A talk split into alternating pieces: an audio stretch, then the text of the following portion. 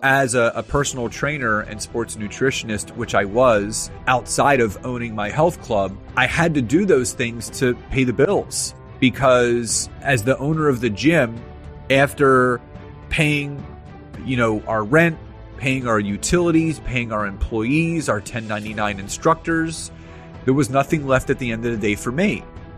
I was the first one there, the last one to leave, and the one that never got paid. Welcome to the Infinite Franchisee Show, where every franchisee meets infinite possibilities.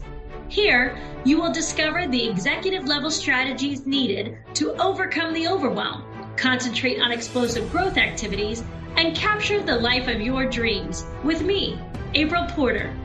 I am an attorney, a former award winning multi unit franchisee, and a number one international best selling author on a mission to help franchisees achieve infinite success. Welcome back to the Infinite Franchisee Show. As very common these days, I have an amazing guest to share with you today, and we're going to be talking to him about not only his entrepreneurial journey, but LinkedIn. And this is the guy for LinkedIn. You guys are going to want to soak up everything he has to tell you. His name is Scott Aaron, and he is a LinkedIn expert, a business consultant, a best-selling author, and top podcaster. His unique niche is leveraging LinkedIn to build businesses, income, and personal brands. And he still collects sports cards as a hobby and a passion. So maybe we'll get into that too.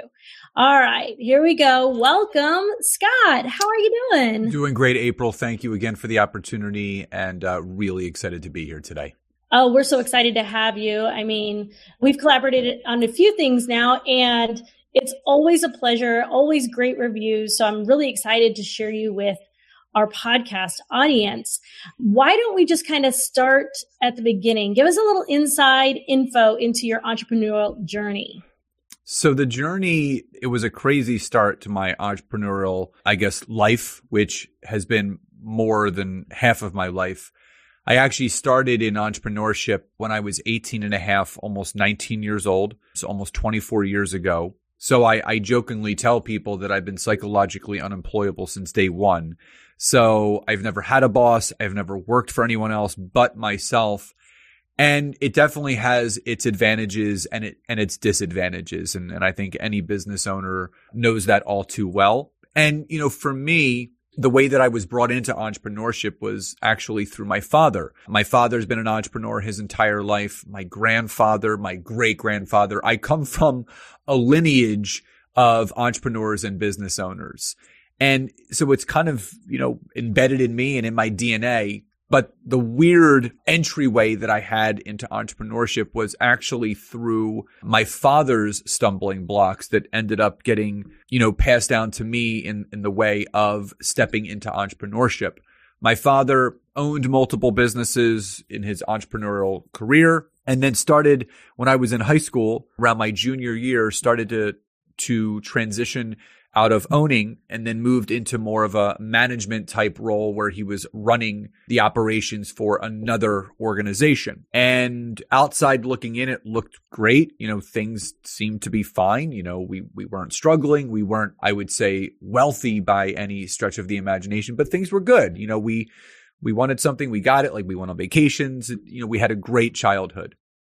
And about a year and a half into that, my, my father then transitioned out and started working for a chiropractor, managing some locations. And then the opportunity arose for him to purchase a failing health club. And that was my father's biggest passion, and it still is. He has been working out since he was in his 20s. He is a, a world and national record holding bench presser. He competed in bodybuilding, as did I. So I wasn't shocked that the fact that he wanted to buy a gym, it just, it made sense. He was, oh, I mean, he's still a very large man at 69 years old. But the reasoning for buying this gym, that was the, the thing that was kind of thrown out of left field. So we, this was in between my freshman and sophomore year of college. So I was 18 going on 19 and I was home from college and my father we had a, you know, we always barbecue in the backyard. And he said, listen, we need to have a family talk, which wasn't out of the ordinary. We were very openly communicative family. So we, we had talks. And he said, you know, there's some things that are going on, the company that I was at prior, um, that has nothing to do with the gym, but the federal government is involved and I'm cooperating with them. There's an investigation and there is a chance that I may get house arrest. And he goes, it's only going to be temporary, but he goes, I want to be open and honest with you with these, the, the possibilities of what could happen. So things go on and on and on. And we're finally at the day of, of his, his sentencing. And I knew it wasn't going to be good. I, I think intuitively I knew it wasn't going to be house arrest. I, th- I, I knew that it was going to be something more, but in my mind, emotionally, I was prepared for house arrest. And by the end of the day, my father was sentenced to two and a half years in federal prison. So that was the big curveball because we go to drop him off to federal prison. He hands me the keys to the gym and he says, it's yours now.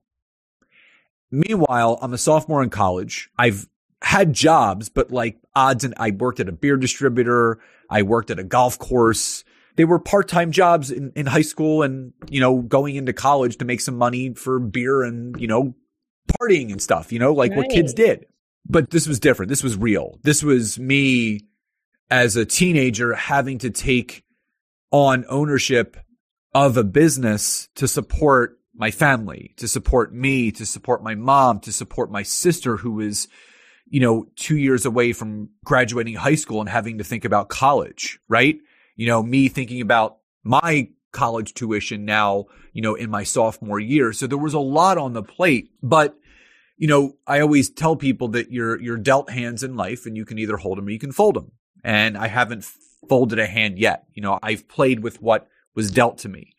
And I fell in love with the industry. I fell in love with entrepreneurship. You know, my father came back after two and a half years and we grew that gym immensely, opened up a second one, sold them both for a million dollars. At the age of 24, I became a millionaire. Then we opened up a third and final location and that's where another kink in the hose came about because my parents didn't have any credit left because of everything that happened with the government. So I had to sign all the paperwork. I became, you know, the, the guarantor of the lease and the equipment and all that stuff. So I lost a house. I had to file for personal bankruptcy at one point. So a lot of twists and turns, but I don't regret any of it. You know, as you're listening to this, this is not a sob story. This is just uh, the honest reality of being an entrepreneur.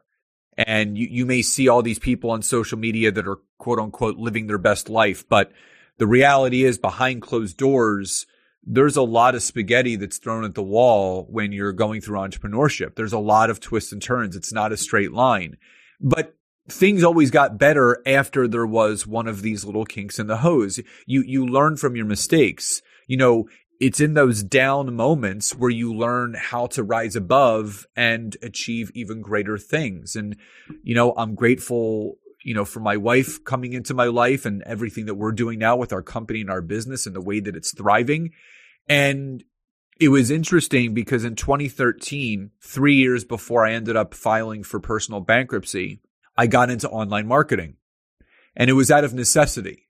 You know, as a, a, personal trainer and sports nutritionist, which I was outside of owning my health club, I had to do those things to pay the bills because as the owner of the gym, after paying, you know, our rent, paying our utilities, paying our employees, our 1099 instructors, there was nothing left at the end of the day for me. I was the first one there, the last one to leave, and the one that never got paid. So it's so interesting, Scott. I don't actually know if you're aware of this, but my first foray into true entrepreneurship was owning a fitness franchise, a gym. And before that, kind of like you, you know, um, I'd always had an entrepreneurial spirit where I'd been, you know, teaching fitness classes, just the odd side job. But going into it, I own gyms. I ended up owning four franchise locations. But what you're describing right now, and I, I just wanted to stop you for a second because it's so pertinent to many of our listeners. We have a strong fitness franchise following. And I know you're getting ready to talk about online marketing and really getting into that thing. But that opening the gym in the morning, closing the gym at night, paying everybody else and having nothing left for yourself. Many franchisees are in that same boat.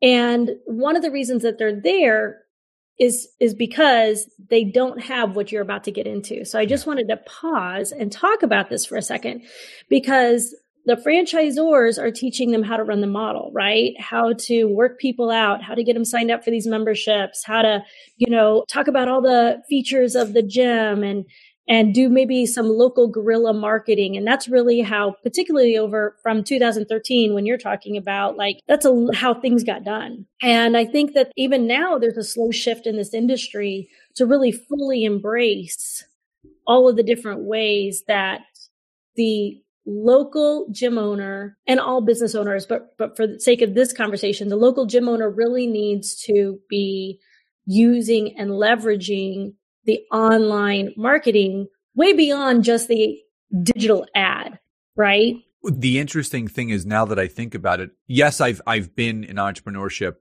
for 24 years, but I've been involved in the fitness industry in in some way shape or form for 4 decades. Oh yeah. Because we the my family got involved in 1997.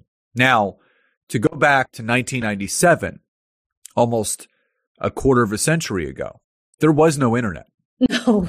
there, well, you know, if your gym had a website, you were like, you know, way advanced. And that website, I remember we, our, our first website, we were so excited because we were able to put this button where people could download our class schedule for the week. And we thought that was like so innovative because, you know, we had class schedules in those little plastic holders when you would walk in and people would take you know, so they can print it out at their house now. But, you know, for us, you know, even going to our memberships, you know, we charged something called a $99 initiation fee, which basically it was to process the paperwork, which really didn't cost $99 to do that. But that's what all the gyms did, right? right. So just to sign up for the gym, you had to pay $100 and then $44 a month. So every time someone signed up, it was a $143 sale like that. And it was, that membership model where the 70% of people that don't go make up the majority of the money for the 30 that 30% that do come to the gym. And, you know, we had a membership base of, you know, close to 1200 people. We had a, a reoccurring revenue of almost $37,000 a month of reoccurring revenue, not including the, the daily money that would come in from bars and everything. But as we moved into the 2000s, things started to, to really shift because it was the advent of going away from the small box gym and going towards the big box gym. And, and, you know, our gyms were in downtown Philadelphia. So in the location that we were in Old City, there was maybe four or five gyms within six to eight block radius, but no one drove to the gyms. You you found locations that were in neighborhood areas where right. you know there were apartment complexes and people would walk to the gym. There was no parking. You know, you parked, but it was for people that lived in those locations.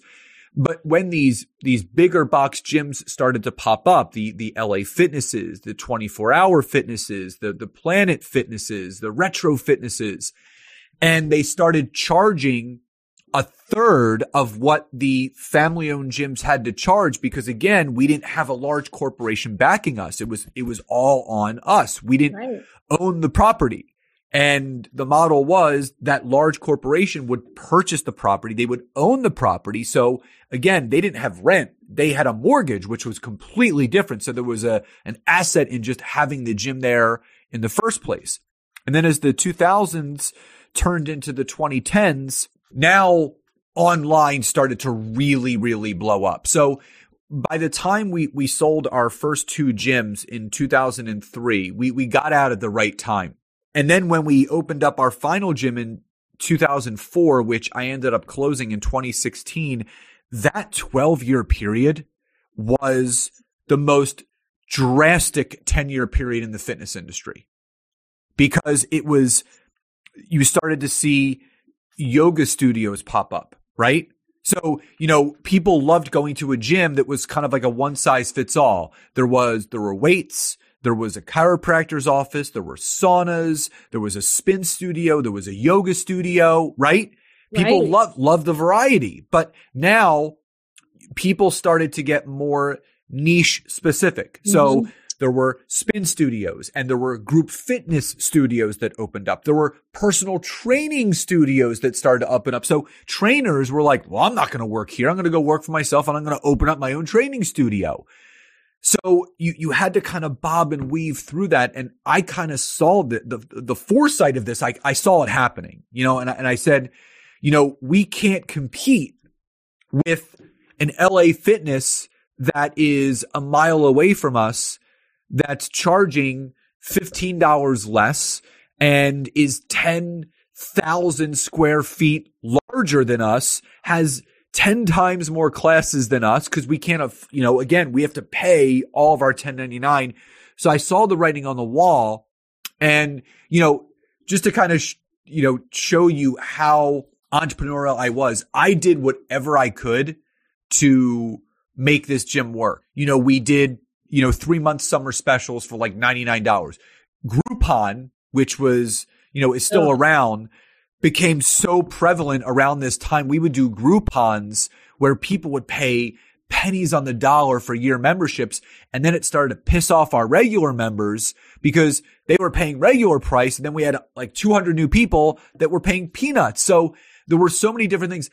April, I used to charge people to meet them at the grocery store and I would go food shopping with them. Well, yeah, because you had to do what you had to do. And I think Exactly. I think during the time period that you're talking about, even for people who had the foresight that, hey, things are changing, we have to figure out some other things. Like maybe now we offer a service where we go grocery shopping with them, right? Because we're trying to make up for all of these different things that are being introduced into the market, such as Groupon. Yeah.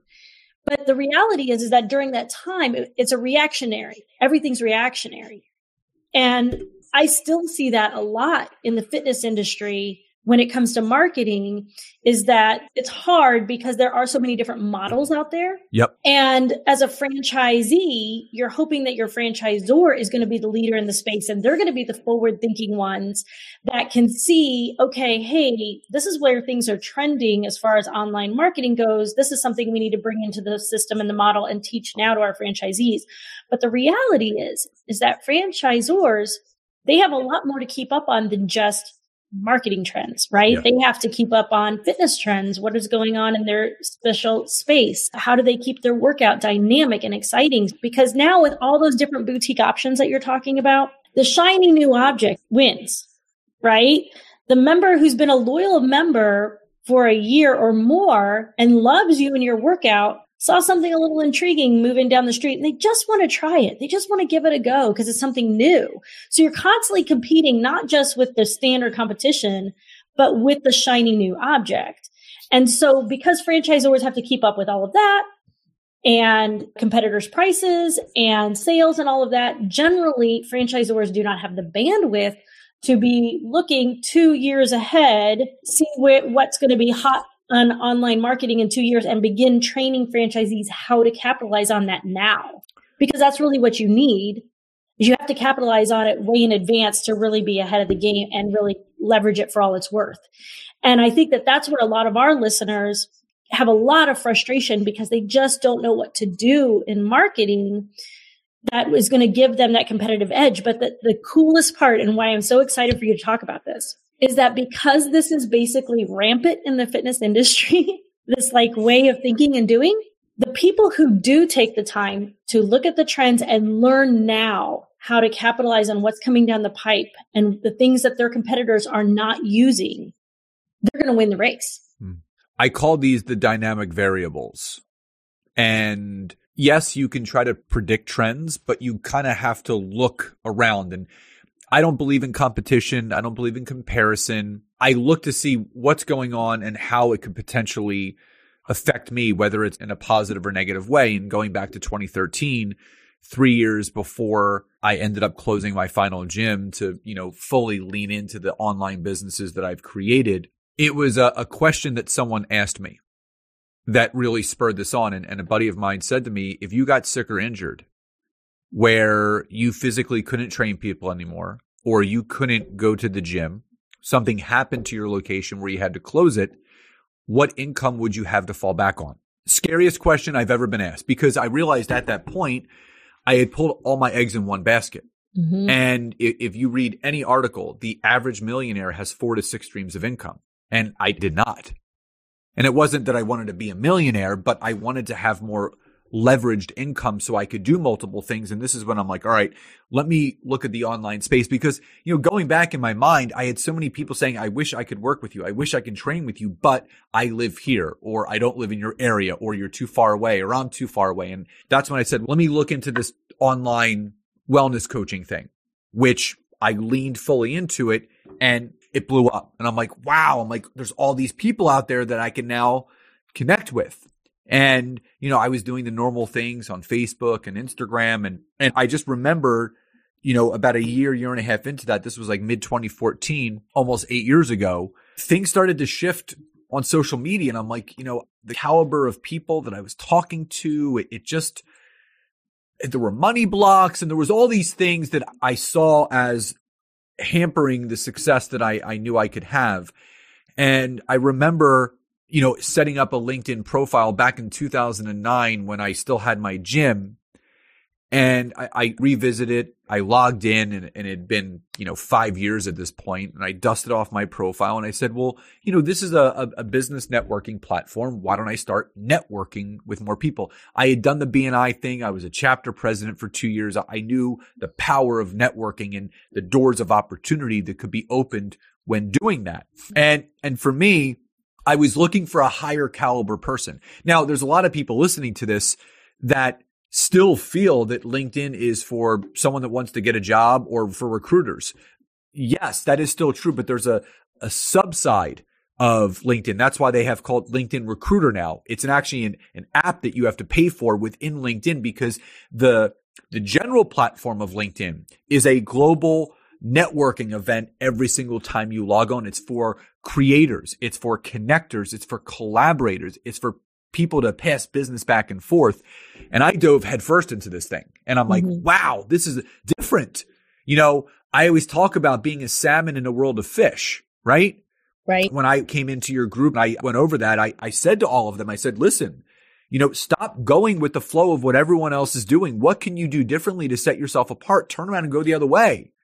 And that's what I saw LinkedIn for me. That was my opportunity to be a salmon in a world of fish. Entrepreneurs, what are we? We are different. We don't want to, we don't want to conform to the norms. We, we want to create our own economy. We want to create our own impact, a way that feels good to us. And for me, the value and the greatest currency that you can have as a business owner, especially in the franchisee or franchisor or online space, is that ability to create connection with other people. And online is a great opportunity to do that. I leaned into it, made it work, created a system, and word got around and people started reaching out to me and saying, Hey, can you teach me? Can you speak on this? And they offered to pay me. And I'm like, wow. I'm like, people are going to pay me to teach them what is working for me. Because again, just so everyone knows, I had to prove the concept first, right? It's not just like, oh, I'm not successful in this. I'm just going to start teaching this whether I know what I'm doing or not. You know, I build up credibility before I even did anything. I used this successfully myself, created a program, systematized it, patented it, licensed it, trademarked it, copyrighted it because it worked when you use it. And the rest they say is history. Right. It's so funny. I don't know how familiar you are with the franchising world. I know we've talked about it a few times, but everything you just said with like, you know, you have to prove the concept and it has to be systematized. That's exactly why franchisees invest in franchises for a proven concept that has the systems and processes in place that they can take it and they can duplicate it. One of the missing pieces is the advanced, what I call more advanced marketing strategies, such as LinkedIn. And the reason that I refer to it as an advanced marketing strategy is because there's basic ones, right? There's the basic, everybody has to do these certain things to market your business. I mean, if you're not doing these things, LinkedIn isn't even going to help you because when you get a good lead in, you're not going to know how to handle that lead. You're not going to know how to convert it. You're not going to know how to retain those customers. So there's the basic marketing and, and that's what every franchisor has built into their system. But these advanced strategies, these are the ones that are maybe changing, right? Every six months, there's some tweaking that needs to happen to these strategies. And staying up on that and learning at this level, that's what franchisees have to go out and they have to do on their own. This is what franchisees need to explore, to learn about, and bring to the table if they really want to take a profitable business and make it scalable, right? More locations, more revenue, more employees or or better trained employees so that they can spend more time on vacation while their business is growing itself. Yep. So that's what I love about what you do is you really take these concepts and you break it down for the average business owner so that they can grasp it and they can apply it.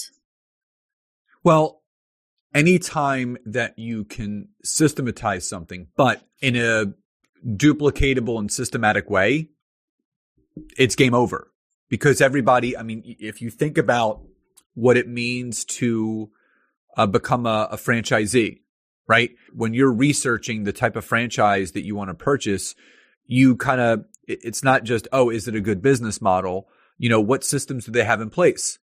You know, how is their org chart set up? You know, what's the chain of command? What's the success rate? How open minded are they? What path to success can they, you know, guide that, that franchisee to help duplicate what they did when they opened up their first location and such? And the same thing goes. And, and again, yes, I would definitely clarify LinkedIn as an advanced marketing strategy. But the one thing that I know a lot of people can agree upon is that the basics will only take you so far. And this is the one thing that every person needs to think about. You know, are you happy with where your business is right now? Are you happy with the income that it's producing? Are you happy with the time freedom that it's, that it's giving you or maybe not be giving you at all? So if you want more out of what you're doing, you have to start doing more with what you have because changing nothing changes nothing. Right. But when you change something, something changes. And this is the thing, you know, th- I know the mindset of the franchisee is that you're like, Scott, well, you know, w- when I, when I opened up this franchise, it was supposed to be handed to me on a silver platter, right? Yeah. This franchisor should have had everything figured out for me. And I invested this money and I did everything they said to do. And I'm not getting the results that, that they got. Well, listen, that same thing can be said about anything. You know, I'm not saying that, that you were sold a bad bill of goods, but the way that something worked even just a year ago is different than the way that it works right now. And you have to be so forward thinking that you have to have that, that intuition that you're like, you know what? I'm going to do everything that is in this handbook, that is on these pamphlets. I'm going to apply everything, but I'm not going to do just the basics. I'm going to learn the basics so it can be taught, but I'm going to start doing more of the outside the box things. And, and I've worked with franchisees before. I've worked with franchisors and it's LinkedIn could be a game changer because if, if your, if your clientele, if they're corporate clients, right? You know, the, the, the one franchise that I worked with, they were a food catering company where they provided like hoagies and wraps and they were central to the, the Philadelphia area and they were looking for a way to help their franchises get more corporate catering deals mm-hmm. by leveraging LinkedIn because you can search and connect by city, by state. So you can literally, if, if you have a franchise in Charlotte, North Carolina or Chicago, Illinois, you can literally build a network of corporate clientele, potential corporate clientele just in that city and reach out to them and make yourself known and more visible. And that's the thing connection is what what drives your business and opportunity is what drives your business. And you know the one thing that that April and I want all of you to start thinking about as we kind of very quickly ramp into 2022 is what are you going to do this year that's different than 2021 so you know maybe you had a, a decent year in 2021 right? But it could be better or maybe you had a downturn in 2021. And that's, again, that's how business goes. You know, 2019 was a banner year for our company. It was the first year where things kind of just really popped and uh, the first quarter of 2020 was just epic. And then guess what? Pandemic oh, hits, right? so we had to, you know, rethink things and, and we ended up restructuring a couple different things and we still had a great year, even though our business was down about 30%. But in 2021, we almost tripled our income from 2020. And that is leading us into what we're going to do in 2022. We're always thinking ahead. What kinks are in our hose that we can then work out and then allow the flow of the business to flow more easily. And this is, again, you may say, well, is LinkedIn for me? LinkedIn is for everybody. If your business is structured around creating connection with other people and creating transactions of trust between you and that client, that customer, LinkedIn is for you. It's for connecting. Now, not saying that Facebook and Instagram are irrelevant. That I would be negligent to say that. They are still relevant for what they're relevant for. It's visibility. It's more social. But let's talk about business networking. And, you know, the arm of your business that is most vital to your success is the lead generation arm because leads create income opportunities. So take a deep, hard look at the lead generation strategy you have right now. And is it producing the results that you want? Are the opportunities plentiful that are, are going to allow the needle of your business and income to move forward? And if not, start thinking differently because when you change something, again, something will change. 100%. That's amazing, Scott. Well, if our listeners want to connect with you, should they do it on LinkedIn or do you have an even better way for them to get a hold of you? Well, LinkedIn's a great way just because I do trainings every Monday and Thursday via LinkedIn Live. So I, I talk all things LinkedIn. So you can just search Scott Aaron on LinkedIn. You can also go to my website, scottaaron.net. It's got all my social handles. I have a free Facebook community. It's called LinkedIn Leads for Life, where I obviously do the trainings in there as well. I mean, honestly, if you just Google Scott Aaron, you'll find multiple ways of, of how to connect with me. That's awesome. And then you have uh, coming up early 2022, yep. but you actually offer a really cool workshop as mm-hmm. well. Would you mind sharing that with our audience? Yeah. So my wife and I, this is actually the first time we're going to be doing this after being asked thousands of times is we're actually doing a personal business branding workshop. It's a five day workshop where we're going to be teaching business owners how to build out their personal brand online. Um, so really understanding how to choose the right social media platform for you, for your business, depending upon what it is and identifying that, getting clear on your niche, getting clear on your avatar, your marketing structure. So we're actually going to be taking everybody through this five day workshop of how to do so. So by the end of the five days, you have a clear plan and path of the exact way of how you can build your business online and expand your brand. The other thing is we do have a high level mastermind. It's called the expert authority mastermind. It's for business owners that are, you know, at that high five, low six figure a year income. They're not struggling, but they're still working too hard to create that income and they want to create more ease and fluidity and reoccurring revenue, but have more time freedom. Again, there's, there, there's a difference between working on your business and working in your business. And there's too many people that are working in their business, which gives you no time to work on your business. So it is a year long commitment and it is specific to that demographic of business owner.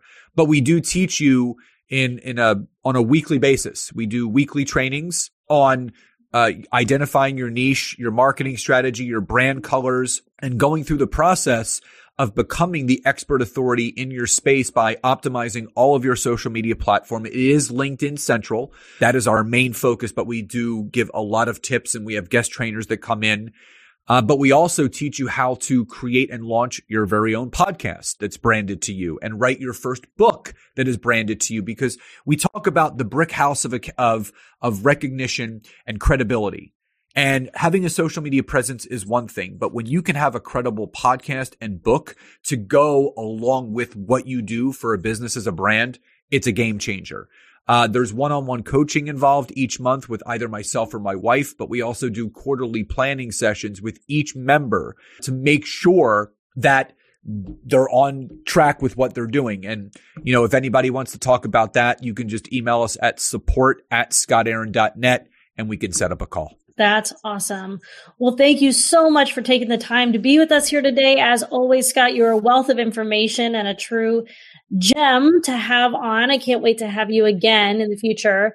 For all of you listening, this is just one more way that we are trying to help you get to infinite success. So we'll see you next time.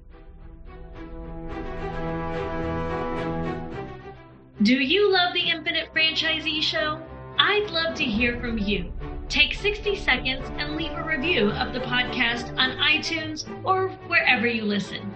It is such a small thing that can help so many other franchisees and entrepreneurs find us, and then they can discover infinite possibilities too. Thanks for tuning in today. Until next time, remember there are infinite opportunities to grow your business and reach the sanity, wealth, and gratitude you deserve. So don't ever settle for anything less than infinite success.